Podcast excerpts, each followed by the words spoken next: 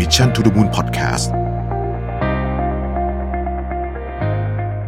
สวัสดีครับ ยินดีต้อนรับเข้าสู่ Mission to the Moon Podcast นะครับ คุณอยู่กับประวิทยานุสาหะครับผม วันนี้อยากจะมาชวนคุยเรื่องของการคาดการณ์ของ Oracle Corporation นะครับ ในประเทศไทย ซึ่งได้ให้ความกรุณาส่งข่าวมาให้เรานะฮะก็เลยอยากจะมาเล่าให้ฟังเพราะเห็นว่าเป็นประโยชน์อย่างมากเลยนะครับ จริงๆต้องบอกว่าข่าวชิ้นนี้เนี่ย หรือว่า prediction อันนี้เนี่ยก็ชื่อว่า Oracle 2020 Top 10 Cloud Predictions นะครับ ก็เป็นการคาดการณ์เกี่ยวกับระบบคลาวด์นะในปี 2020 นะครับ แล้วก็ผลกระทบนะฮะจากเรื่องต่างๆ ทางเทคโนโลยีอาทิ AI นะครับ เรื่องของอ machine learning เรื่องของ blockchain นะครับแล้วก็เรื่องต่างๆ อื่นๆ อีกหลายอย่างที่จะเกิดขึ้นกับวงการ เทคโนโลยีสารสนเทศภายในปี 2025 ช่วงนี้เทคโนโลยีเปลี่ยนเร็วนะฮะเราต้องอัปเดตกันตลอด เพราะมันมีอะไรมาใหม่ มีอินมีเอาตลอดเวลาครับทีนี้เราก็มาดูว่า 10 เรื่องที่ทาง Oracle เนี่ยเขาคาดการไว้เนี่ยมีอะไรบ้างนะครับ เรื่องที่ 1 ครับ 90%ของการปฏิบัติงานด้าน IT และงานบริหารจัดการข้อมูล ที่ใช้มนุษย์ดำเนินการทั้งหมดนะฮะอีกทีนะครับ 90%นะครับของการปฏิบัติงานด้าน IT และการบริหารจัดการข้อมูล ที่ใช้มนุษย์ดำเนินการอยู่ทั้งหมดตอนนี้นะครับ จะกลายเป็นระบบอัตโนมัติโดยสมบูรณ์แบบ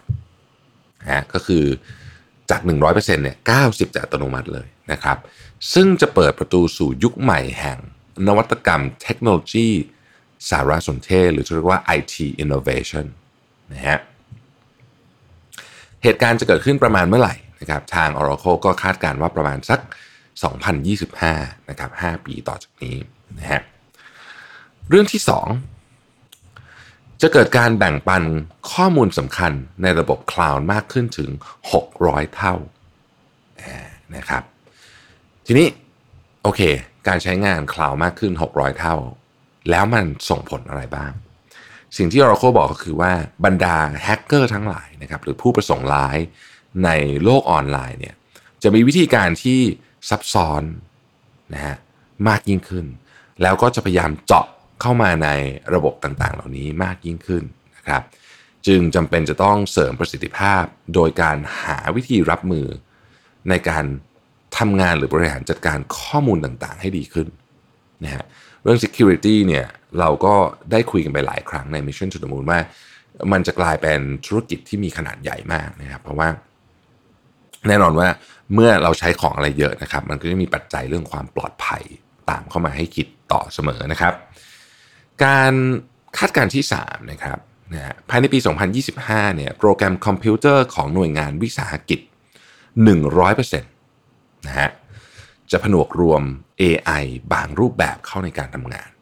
นะครับเพราะฉะนั้นเรื่อง AI ก็จะไม่ได้เป็นเรื่องไกลตัวอีกต่อไป เรียกว่าอยู่กันในชีวิตประจำวันกันเลยทีเดียวนะครับการคาดการณ์ที่4ครับผม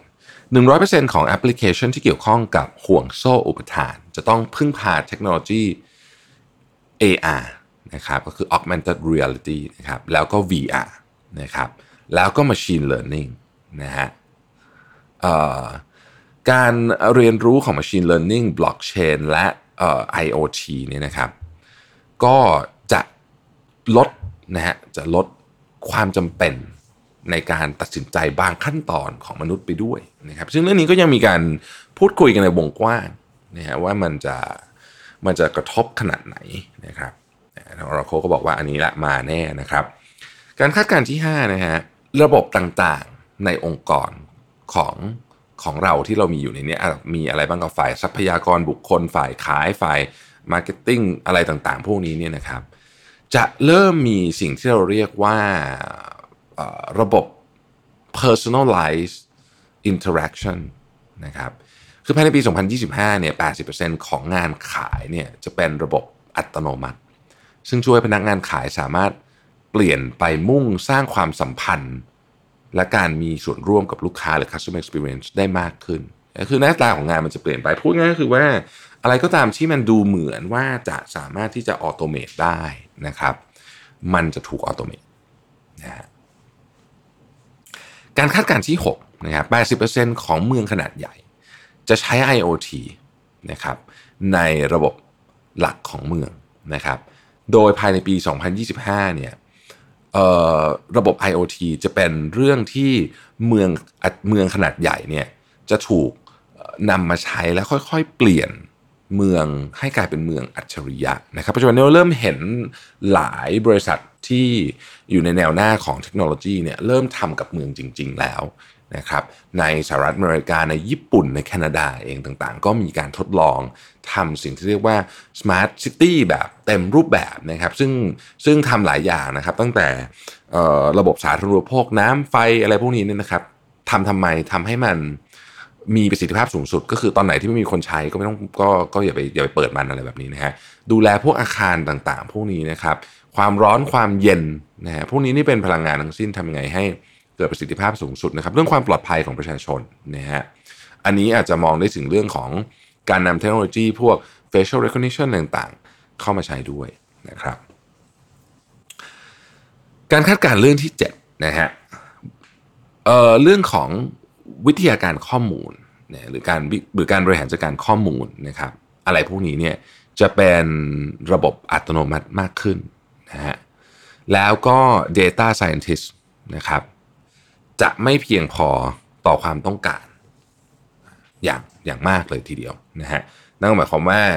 คนที่เรียนจบมาสาขานี้ตอนนี้เนี่ยเเป็นที่ต้องการตัวของตลาดอย่างมากนะครับ Data Scientist นะฮะเราก็จะยังจะจะคือ อันนี้ผมอันนี้ไม่ได้เอามาจากบทความของ Oracle แต่ว่าผมเอามาจากอีบทความนึงผมอ่านก่อนอันนี้ก็คือว่ามันจะถึงขั้นวิกฤตเลยนะฮะอยู่ช่วงหนึ่งว่ามันจะไม่มีคนทำงาน คือคนไม่พอนั่นเองว่าจะเกิดการซื้อตัวกันอย่างมโหฬารเพราะว่าโลกผลิต Data Scientist ออกมา ไม่พอมันกลายเป็นงานที่ทุกองค์กรต้องทำนะฮะแล้วคนทำเป็นมีไม่เยอะการคาดการเรื่องที่ 8 นะครับผม ก็ AI เนี่ยจะทำให้เกิดรูปแบบงานใหม่ ๆ ที่เราไม่เคยคิดมาก่อนนะครับจะทำงานแทนคนในหลายฟังก์ชันเลยทีเดียวนะครับ ผู้บริหารจึงจำเป็นต้องพิจารณาถึงแนวทาง ที่จะทำให้เอ่อ AI เนี่ยเข้าทำงานกับทำงานร่วมกับมนุษย์ได้ ซึ่งมันก็มีเรื่องที่น่าคิดเยอะอยู่เหมือนกันเรื่องจริยธรรมนะครับ เรื่องของขอบขายงานอะไรต่างๆเหล่านี้นะครับ ก็ผมว่า เป็นเป็นประเด็นที่ต้องถกเถียงอีกยาวใช้คำนี้แล้วกันนะครับ การคาดการณ์ที่9นะฮะเนื่องจากว่าอีกหน่อยเนี่ยเราจะมีพวก IoT อะไรพวกนี้เยอะแยะมากมายเนี่ยนะฮะพวกนี้เนี่ยคือคือข้อดีมันก็ดีนะครับแต่มันก็เป็นความเสี่ยงเรื่องของการโจมตีนะฮะของเหล่าบรรดาผู้ไม่หวังดีทั้งหลายด้วย เพื่อเข้ามาเก็บข้อมูลหรือเข้ามาขโมยข้อมูลต่างๆ ของเรานะครับนี้ก็จะต้องมีมาตรการออกมานะฮะข้อที่สิบนะครับเอออันนี้ผมชอบเนี่ยคือคือหมายถึงว่าชอบในแง่ที่ว่าเป็นเป็นเป็นเป็นมุมมองที่ที่ค่อนข้างใหม่ทีเดียวก็คือ 80%ของข้อมูลจะถูกเชื่อมต่อกับสิ่งต่างๆ แทนที่จะเป็นตัวบุคคล หมายความว่าไงฮะก็คือขนาดของข้อมูลเนี่ย ขนาดคือ คือมันจะมีมันจะมีข้อมูลที่อยู่เต็มไปหมดเลยนะฮะแล้วแล้วมันจะมันจะมีความสำคัญกับเรามากขึ้น หรือมันจะอาจจะกำหนดชีวิตเรามากขึ้น จะใช้คำนี้ก็ได้นะครับ ก็ปิดท้ายนะฮะของอของสิ่งที่ Oracle ส่งมาให้ ก็ขออนุญาตอ่านให้นิดหนึ่งนะฮะ ก็ปัจจุบันบริษัทต่างๆ ในทุกขนาดและทุกพื้นที่เนี่ยจำเป็นต้องปรับเปลี่ยนมาใช้ระบบคลาวด์รุ่นใหม่นะครับเพราะมันสะดวกกว่าจริงๆนี่นะฮะซึ่งถูกออกแบบมาให้องค์กรยุคใหม่นะครับ ก็มันก็มีประโยชน์หลายอย่างนะฮะผมเชื่อว่าหลายท่านก็ใช้คลาวด์กันอยู่แล้วนะครับ วัดผลประสิทธิภาพความปลอดภัยอะไรต่างๆ พวกนี้นะฮะแล้วก็จริงๆ Oracle เองเขาก็เป็นผู้นำด้านนี้นะครับ แล้วก็มีระบบต่างๆที่ สามารถนำมาใช้เพื่อเพิ่มประสิทธิภาพของการทำงานขององค์กรได้นะฮะขอขอขอขอพูดต่ออีกนิดหนึ่งแล้วกัน ผมคิดว่าตอนนี้เนี่ย สิ่งที่บริษัทที่เอออย่างบริษัทที่เขาเป็นบริษัทที่มีขนาดใหญ่ หรือบริษัทที่เป็นที่เป็นเทคนำอยู่แล้วเนี่ยอันนี้ก็ก็อันนี้อันนี้